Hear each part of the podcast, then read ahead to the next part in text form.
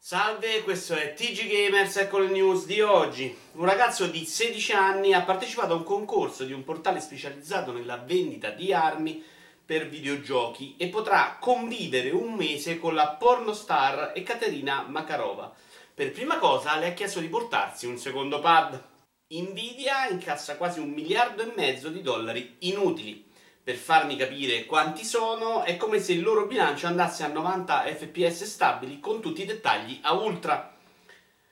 Un giocatore ha portato a termine Dark Souls senza riportare alcun danno, che è comunque un'impresa meno straordinaria di quello che ha terminato Hydrofobia senza bagnarsi.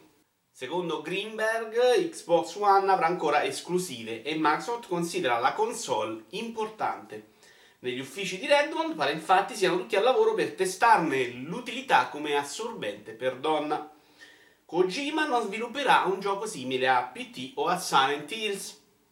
Pensava più a uno stealth game con grossi robot meccanici ed esperimenti col DNA.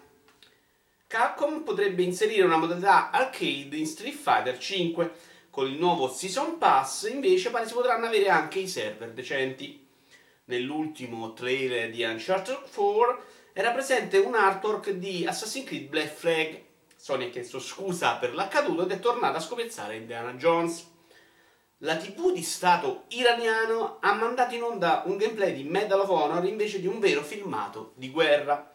Se ne sono accorti poiché alla fine gli USA vincevano una guerra.